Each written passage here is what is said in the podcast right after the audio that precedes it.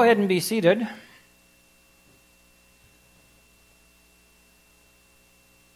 Some of you have been walking with the other members at Emmanuel here through a series called Walking Through the Bible, kind of a fast forward, a Reader's Digest version of reading through the Bible. This week, we come to a third section, which has to do with the constant nature and the constant character of God as a God of love particularly as we probably need to rethink it from the Old Testament. Our emphasis this morning is on the character of God, and not just the character of God as he was Old Testament times, New Testament times, but as he has been through all of history and even is today. The question is how do we see God? Especially when there are passages of the Bible that really paint a dark picture of him, or at least what we might think is a dark picture of him. Sometimes it's good for us to revisit people, persons, great events from ancient history, and to rethink them in a new way. For more recent history, I think of President Ulysses S. Grant. I think 18th president of the United States, spent some time, a couple of different times in his life, up in northwest Illinois around Galena. For many years, historians considered him to be one of the worst of all the presidents in American history. He was criticized for his early alcoholism, which he acknowledged. As a general in, in the Civil War, he was known by the name of Butcher because it was alleged he would just throw wave after wave of soldiers into brutal battle without, it was argued, any regard for the number of people killed or wounded. After the war, as president in two terms, his administration was absolutely plagued by one scandal after another. So, as I say, for, for decades, he was seen as the worst, perhaps, of all the American presidents. Today, however, very good students of American history are going back to rethink and reconsider Ulysses S. Grant as one of our presidents. He is seen today as being a very good general and even during the war times able to handle his alcohol dependency really quite well. His presidency, although it did have a share of scandals, is now viewed as being, on average, better than most, particularly as it dealt with Reconstruction after the Civil War. And President Grant was one of the great figures in getting the 14th Amendment adopted, which gave the right of citizenship to slaves then, plus a lot of other privileges. So, rethinking Grant has given us a new perspective and a more positive expe- uh, perspective on that particular president. The same thing can be said on how we evaluate, how we see God. For 2,000 years, maybe more, the God of the Old Testament has been seen by some, maybe by many, as cruel and hateful and, vindictive, in contrast to the God of the New Testament, who for some is loving and kind and forgiving. It's as though there are kind of two different gods one for the Old Testament and one for the New. At the time of the very earliest church, there were some people who were saying that. And there was one student of the Bible in the early church who said that very explicitly. His name was Marcion. Shortly after 100 or so AD, Marcion insisted that the God of the Old Testament was incompetent, ignorant, and wicked, while the God of the New Testament was the only God capable of love and of being loved, worthy to be called God. now, when it came to interpreting the Bible, at least from our perspective, Marcion had a PhD in stupid. He was really something else. Let me give you an example. Marcion went to Genesis chapter 3, and in Genesis chapter 3, we read how God went to the Garden of Eden and he called out, Adam, where are you? And Marcion said that that shows how ignorant and unknowing God was compared to the God of the New Testament who knows everything. And so it went through many of his interpretations of the Old and the New Testament. Remarkably, remarkably, Marcion had a wide following to the point that almost every very early Christian writer needed to write against Marcion and tell people he's a false teacher. For good reason, he was seen as a false teacher. Today, I don't know that there are many people who would follow Marcion with his extreme views of having a God of the Old Testament and another God of the New Testament. But there's still a tendency, I think, in many people who read the scriptures to think of the God of the Old Testament much like the Taliban and the God of the New Testament much like a comfort dog or something like that.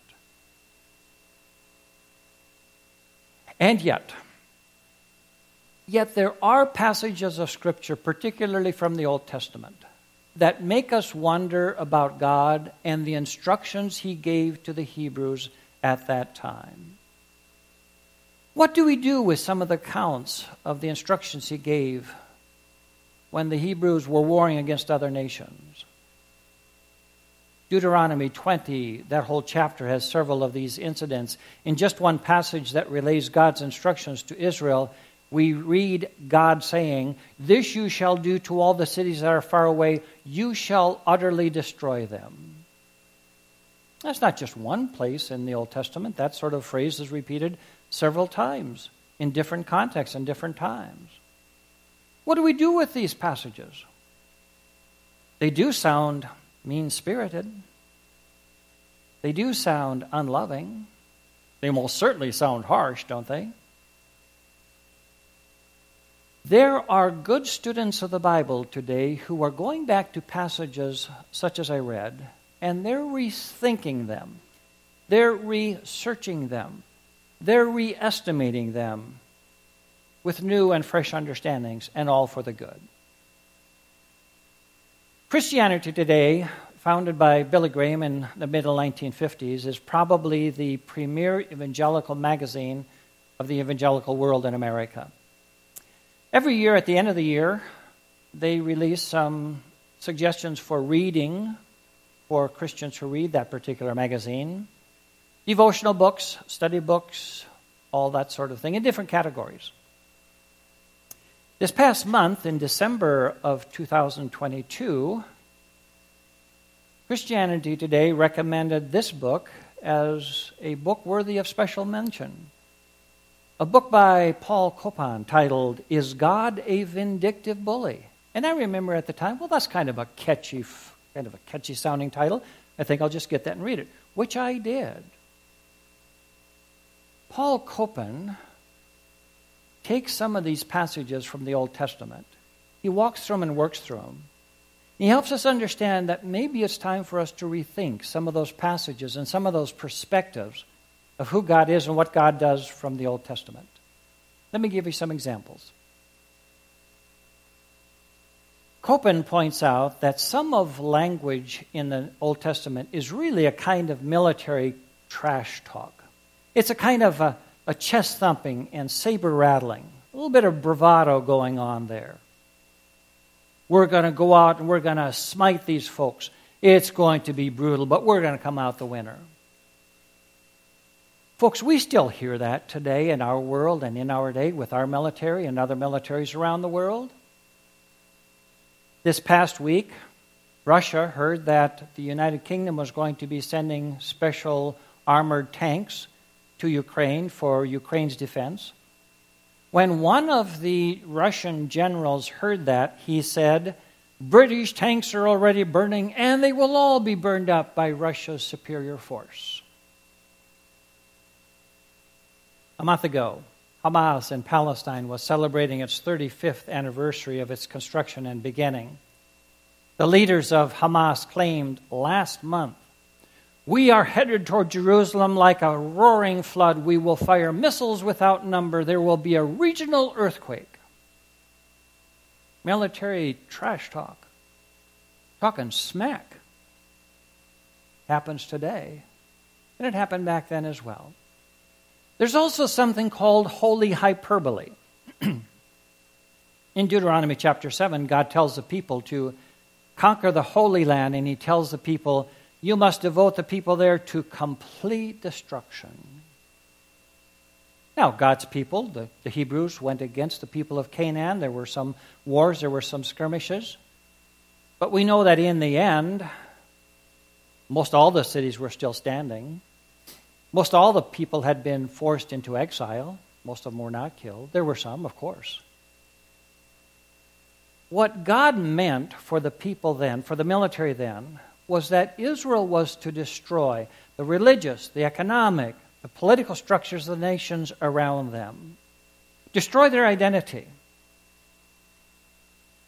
It, it's kind of like what's going on in Eastern Europe.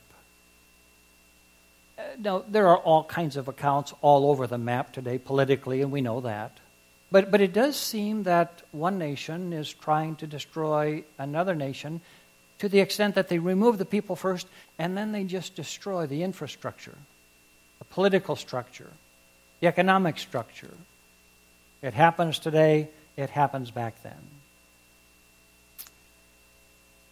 And sometimes God meant what he meant and did not necessarily mean what he said. Let me repeat that. God meant what he meant and did not necessarily mean what he said. that was true of other New Testament and Old Testament writers as well. Maybe, maybe, the harshest Old Testament passage in this conversation is Psalm 137, verse 9. Here's the writer of that psalm in exile the country had been lost, Israel had gone to destruction. The worship center in Jerusalem was devastated. They'd lost their property. Some of them had lost family. now they were far away from their homeland. And the writer of Psalm 137, verse 9, says this Blessed is the one who takes your little ones and dashes them against the rocks. Is this what God wants? Man, that's rough.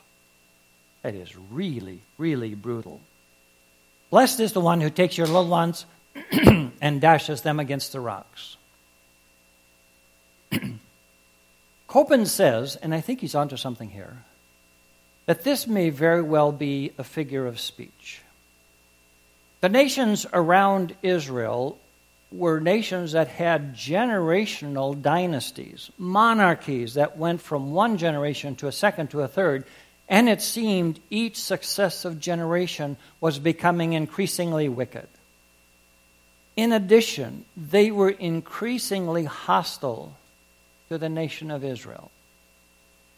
And Copan says, maybe what's behind this passage is that the writer of 137, verse 9 in the Psalms, was really saying, get rid of your, your generational monarchy, your dynasties that become so evil one generation after another.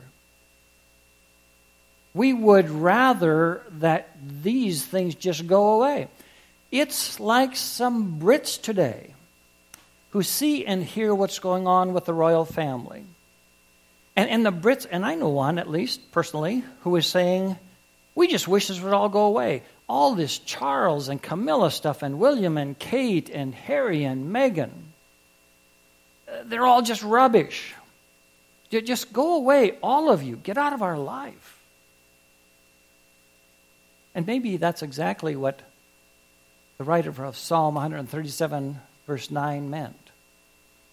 We just wish these dynasties that are so hostile and so mean and so vindictive and such bullies to us would finally just disappear and more godly people come around. Could be. All of this is simply to say that we need to read and reread passages of Scripture sometimes with some humility and with an understanding that we've got lots to learn. There are meanings and shades of meaning that sometimes we don't appreciate. It is time for us to come to some of these texts 1,000, sometimes 2,000 years old, with the understanding that maybe we need to hear them again for the first time. and understand that they are from different contexts, from different times, with words and phrases that can have many levels of meaning. And it is for us to approach them with a sense of learning. Beyond that is it is easy from our position as comfort from 21st century American perspectives to be critical of past history, including the history of the Hebrews in the Old Testament. They were often in a fight for their lives, and God often found it necessary to act in seemingly harsh ways to protect them into their future. That was God's intention to protect his people. God is angry, no question about it, but that doesn't mean that God is ugly about it. He should be evil. He should be, he should be angry at, at all the evil that he sees in this world. Miroslav Volf is a teacher at Yale University these days. Miroslav Volf grew up in the former Yugoslavia.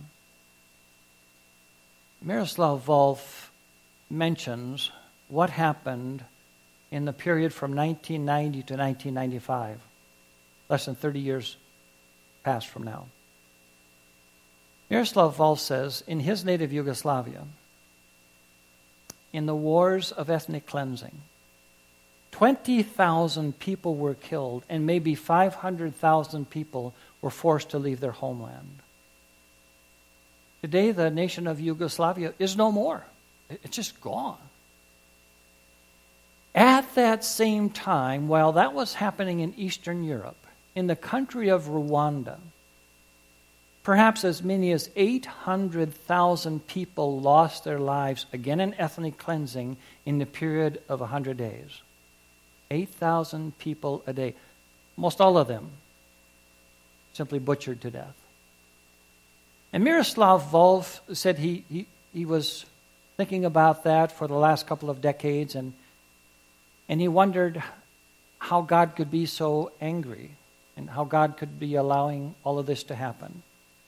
And he eventually came to say and to write, I eventually came to think that I would have to rebel against a God who wasn't angry at the sight of the world's evil. God isn't wrathful in spite of being love. God is wrathful because God is love. And he sees what we do to each other.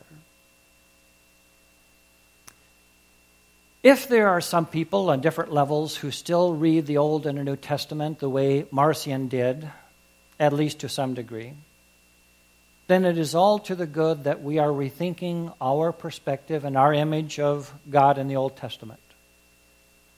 When we read the whole sweep of those first 39 books we call the Hebrew Bible, and the whole sweep of the 29 books we call the New Testament, we come to understand that God cares for his own.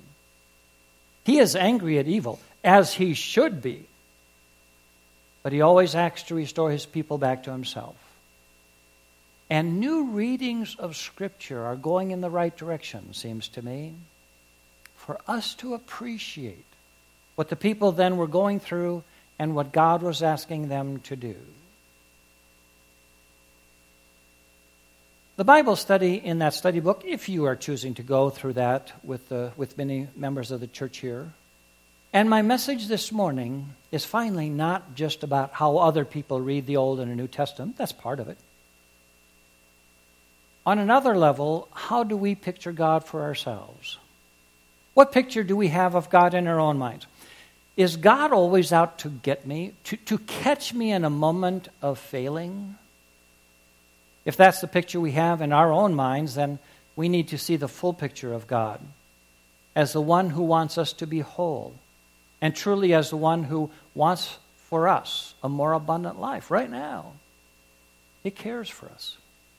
He really, really cares for us. He loves us. It's a message we need to hear. In 1741, in New England, Jonathan Edwards, a pastor then, preached a sermon that has often been reproduced. It's probably his most famous sermon. It's called Sinners in the Hands of an Angry God.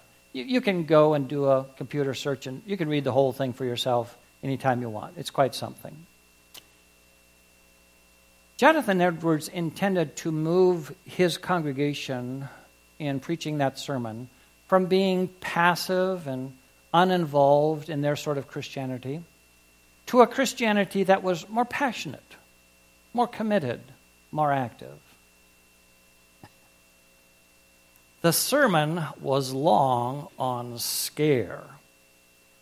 Here is one of its most quoted couple of lines. This is Jonathan Edwards. The God who holds you over the pit of hell, much as one holds a spider or some other lonesome, loathsome insect over the fire, hates you and is dreadfully provoked. His wrath toward you burns like fire. He looks upon you as worthy of nothing else but to be cast into the fire. He is of purer eyes than to bear to have you in his sight. You are 10,000 times as abominable in his sight as the most hateful, venomous serpent is in ours. That's just what he told the grown ups there. Here's what he told the children.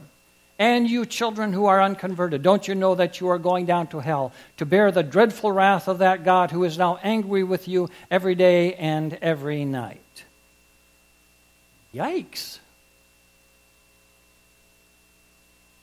Jonathan Edwards was a smart person. Eventually, he became president of what eventually then later became Princeton University. But even he later in life admitted that his sermon, which was really meant to scare people out of hell, really mostly scared the hell out of people. And he said he wouldn't preach that every Sunday. Gee, you think? Because if that's the only understanding that God have that people have of their God, then that's a wrong, a misguided, and a faulty understanding. By contrast, we can read Psalm 103 again. That was our first lesson this morning. It reminds us of God's constant and loving character. It's a psalm of David. Let all that I am praise the Lord. With my whole heart I will praise his holy name. May I never forget the good he does for me. The Lord is like a father to his children, tender and compassionate to those who fear him. Let all that I am praise the Lord. I speak only for myself, but I have questions about things that I see in my world and things that I see in other people's world and things that I see in the world. The brokenness, the evil, the pain, the disruption, the death. How does all that make sense? And there are passages in the Bible, including in the Old Testament, that continue to confound me. That said, I agree with a statement of Mark Twain. Most people are bothered by those scripture passages which they can't understand, but for me, the passage in scripture which troubles me most are those which I do understand. Well said, Mark Twain. I know that I fall so far short of God of what God would have me be and what God would have me do. As we say in our confession so often, I have sinned by what I have done and by what I have left un, undone. So it is time for me to let God be God. He has cared for his people before creation. He cares for his people now, and he will care for his people into eternity. Maybe he does things in his own way that we don't and can't fully appreciate, particularly from episodes in the Old Testament. But reading all the sacred scriptures, the whole sweep of the Bible, all of that reveals to us a God who is constantly reaching out to his people to bring them back to himself. Now he cares for us in Christ Jesus, his last word of rescue for his people. If there is any fog, if there is any uncertainty, if there is any lack of clarity about God's intention for His world, then it comes from a couple of sentences from our gospel lesson this morning John chapter 3, verses 16 and 17. For God so loved the world that he gave his only Son, that whoever believes in him should not perish but have eternal life. For God did not send his Son into the world to condemn the world, but in order that the world might be saved through him. Friends, we are saints in the hands of a loving God. God is a God of love, always has been. Amen and amen. Now be the peace of God which. Please pray with me. May the words of my mouth and the meditation of our hearts be acceptable in your sight, O God, our rock and our salvation. Amen. As Pastor Tiemann mentioned, this week we come to the third of our studies about kind of a walkthrough, a fast forward through all of the Bible. There's eight sections. This is now the third. And what we come to this morning is how we understand the loving character of God, including in the Old Testament. How do we see God? Especially when there are passages from the Old Testament which seem to paint him in a very, very dark light. Sometimes our perspective of events and also persons in the ancient world in a former time from the past can and should be rethought. It doesn't have to be something way back in ancient history, like the time of the Old Testament Hebrews. It can be more recent. I think, for example, of President Ulysses S. Grant, 18th President of the United States. He spent some time up in northwest Illinois around Galena, a couple of times in his life. For many years, historians considered Ulysses S. Grant one of the worst, if not the worst, president in all of American history. They pointed out that he had some problems with early alcoholism, which he admitted he did. As a general in the Civil War, he was accused of being a butcher, as he allegedly just sent wave after wave of soldiers into brutal battle without regard, it was said, to the number of wounded and killed. After the war, as president, and he served two terms, his administration was plagued with one scandal after another, sometimes also involving his family. Today, however, he is considered a fairly capable president and really quite an admirable general serving in the military back then. His president is seen as dealing as best he could with Reconstruction after World War II and he is credited as much as any single individual with the passage of the 14th Amendment to the Constitution, which gave former slaves the right to vote. So, he's being reconsidered in American history. A person who once was considered the worst president of all of the American presidents now is seen as really quite capable and very helpful. The same can be said about how people view God, particularly how people view the God active in the Old Testament and then how they view God active in the New Testament.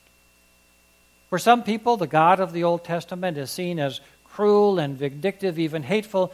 In contrast, the God of the New Testament is seen as kind and forgiving and loving. It's almost as if there are two gods for some people. Old Testament, New Testament. At the time of the earliest church, there were some folks who were saying exactly that. The man named Marcion, a student of the Bible, also something of a pastor in the early church, insisted that the God of the Old Testament was incompetent, ignorant, wicked, and hateful, while the God of the New Testament was the only God worthy to be worshiped. He was the God in the New Testament of grace and forgiveness and of love. Now, to be fair, to be fair, when it came to interpreting the Bible, Marcion had a PhD in goofy. I mean, it was unreal what he could come up with. For example, for example, Marcion went to the Old Testament, the book of Genesis, Genesis chapter 3, and he read how God was searching for Adam in the Garden of Eden, and God called out, Adam, where are you? And Marcion said, That's because the God of the Old Testament was so ignorant he didn't even know where Adam was. Well, it's just goofy talk. goofy talk.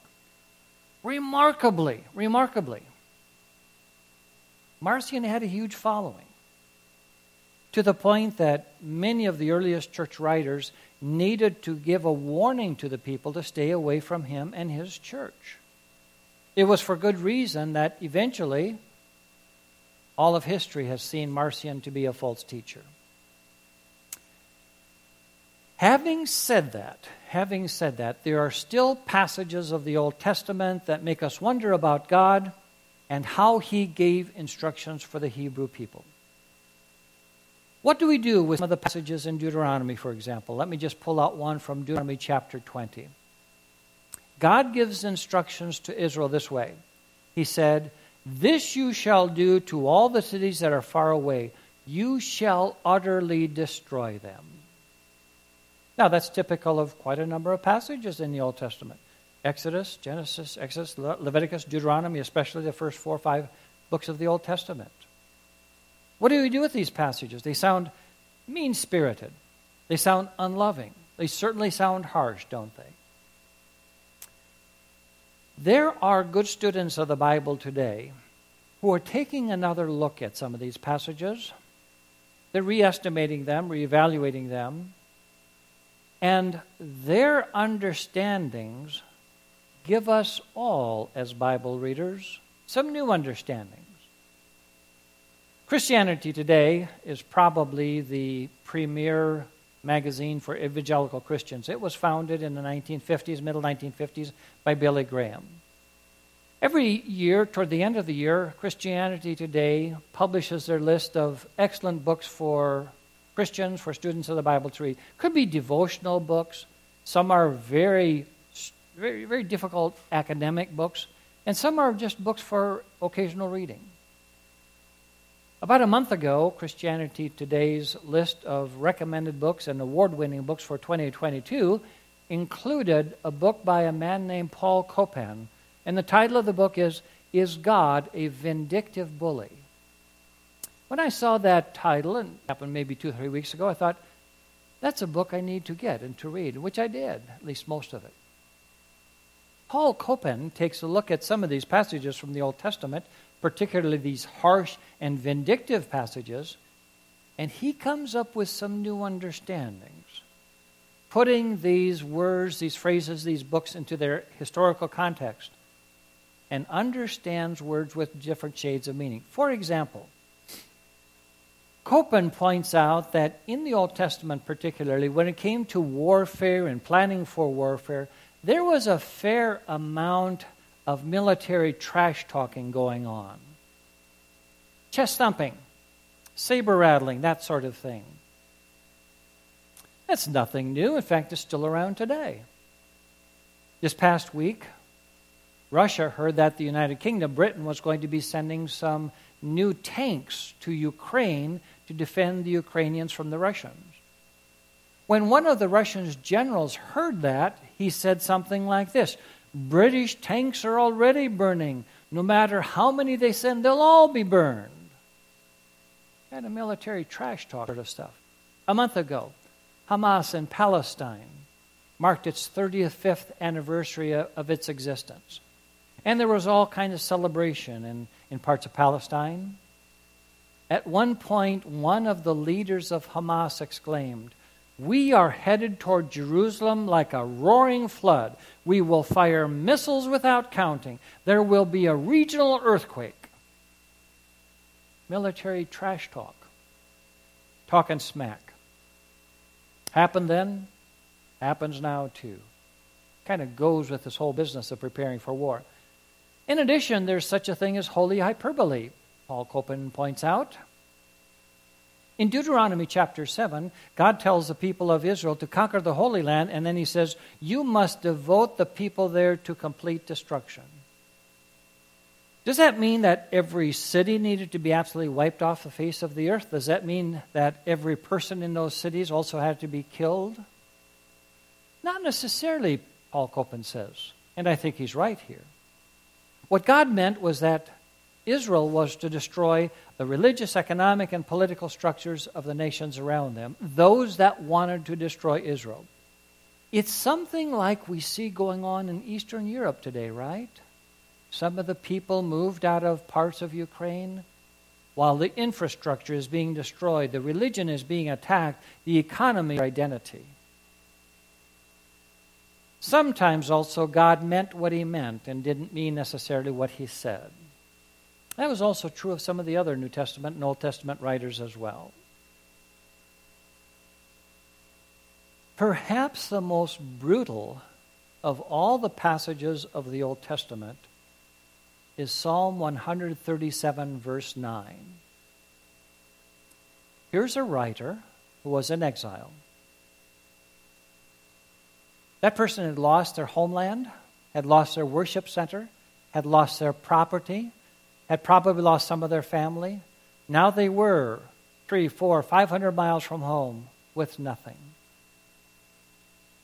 And that writer of Psalm 137, verse 9, lashes out to the rulers around Israel and says this Blessed is the one who takes your little ones and dashes them against the rocks.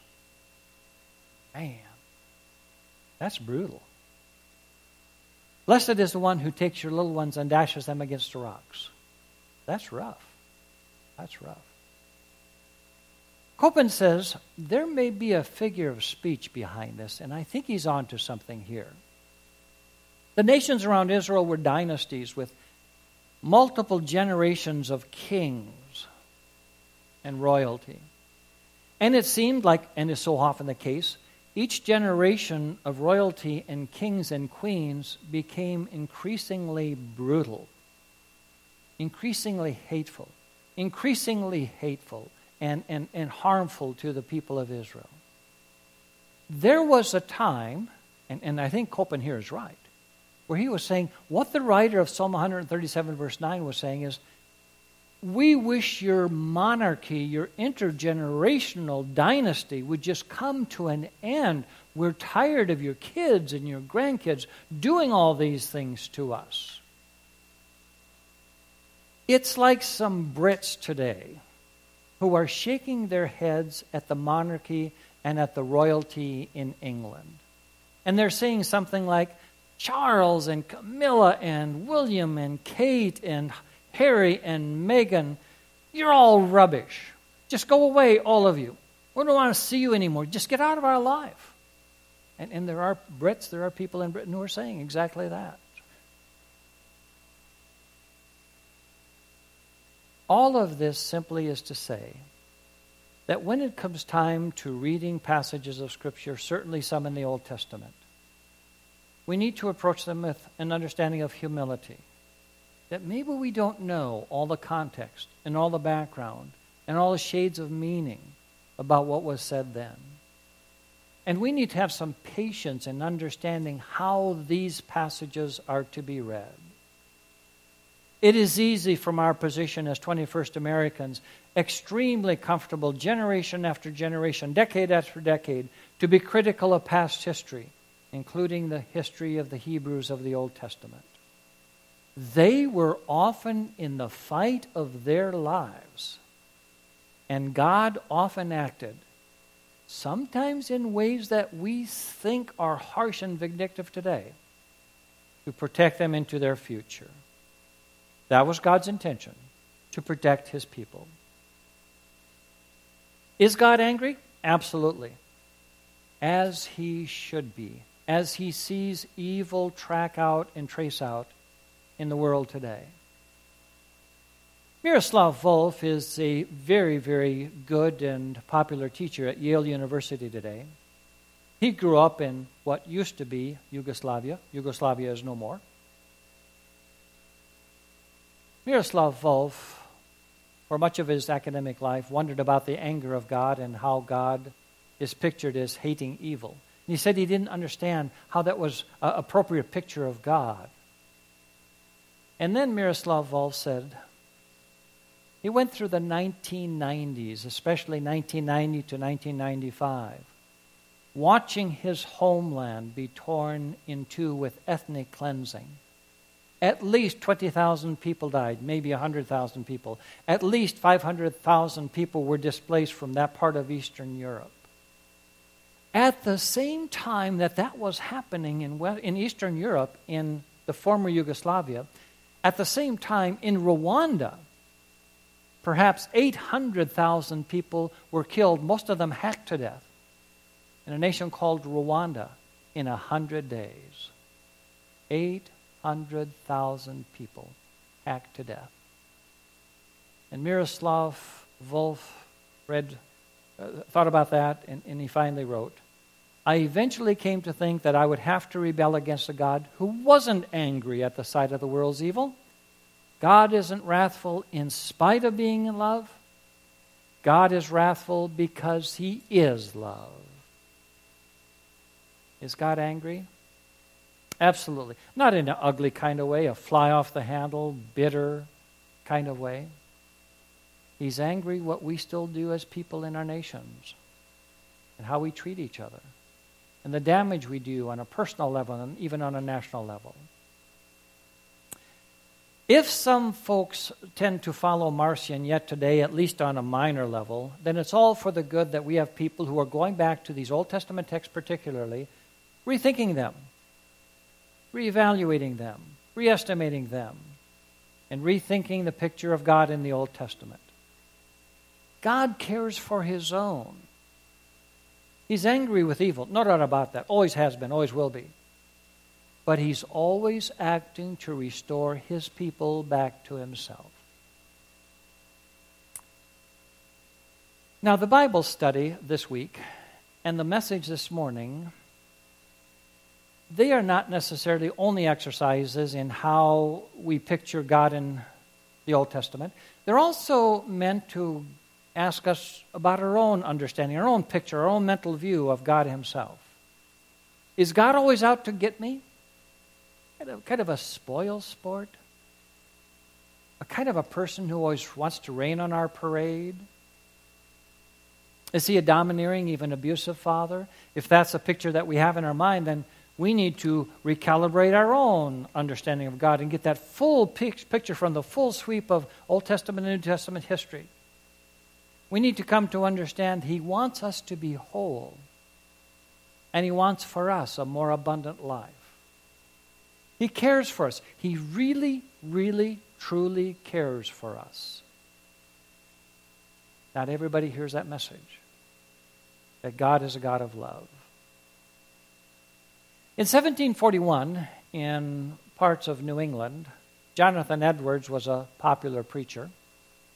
In 1741, Jonathan Edwards preached a sermon that is often considered one of the great sermons for that period and for the people then. It's been widely reproduced. The sermon was titled, Sinners in the Hands of an Angry God. Now, the, the sermon was meant to move people from being kind of passive and uninvolved to a people who were Christians who are passionate, involved, and committed. More on a daily basis in tune with the will of God in doing that. the story was long on scare. Here's a couple of the most quoted lines, the most quoted lines from that sermon. The God that holds you over the pit of hell, much as one holds a spider or some other loathsome insect over the fire, hates you and is dreadfully provoked. His wrath towards you burns like fire. He looks upon you as worthy of nothing else but to be cast into the fire. He is of purer eyes than to bear to have you in his sight. You are ten thousand times as abominable in his eyes as the most hateful, venomous serpent is in ours. and that's just what he told the adults. Here's what he said to the children. And you, children who are unconverted, don't you know that you are going down to hell to bear the red, dreadful wrath of that God who is now angry with you every day and every night? Yikes. Jonathan Edwards was a smart person. He eventually became president of what is now Princeton University. But in his later years, he admitted that this sermon was, which was really meant to scare people out of hell, really just scared the hell out of people. And it did. that was something. And he admitted that finally you probably shouldn't preach that sermon very often. Gosh, you think? Not much love there, not much forgiving. In our first lesson this morning, by contrast, the writer of Psalm 103 speaks about the caring and loving and forgiving nature of God. Psalm 103 Let all that I am praise the Lord. With my whole heart I will praise his holy name. May I never forget the good things he does for me. The Lord is like a father to his children, tender and compassionate to those who fear him. He has removed our sins as far from us as the east is from the west. Let all that I am praise the Lord.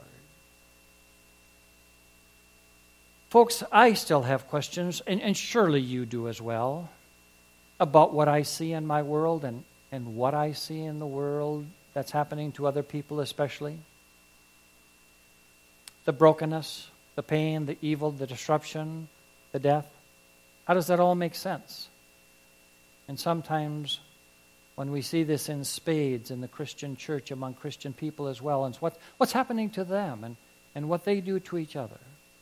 How does that all make sense? And there are still passages in the Old Testament for sure that absolutely continue to confound me. That said, I agree with Mark Twain, the humorist. Most people are bothered by those scripture passages which they can't understand. But for me, the passages in scripture which trouble me most are those which I do understand. I fall so far short of what God has in mind for me to be and to do.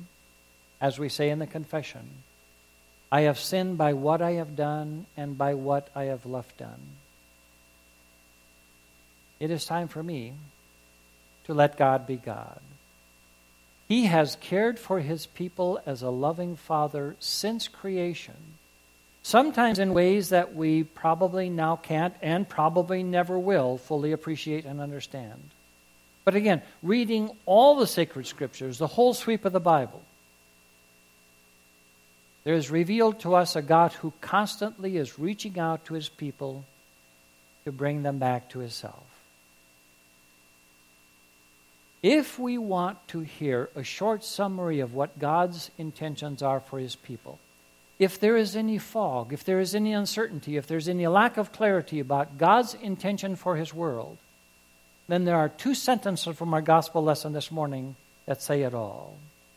For God so loved the world that he gave his only Son, that whoever believes in him should not perish but have eternal life.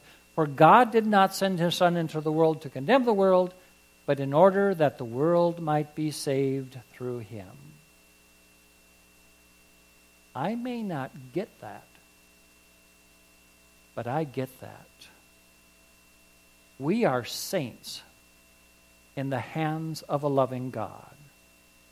God is a God of love, always has been. For that message of love that trumps the messages of, of hate and evil in our world today, and for all the blessings we enjoy truly on a daily level, for that and so much more. This morning we say, thanks, thanks, and thanks be to God. Amen.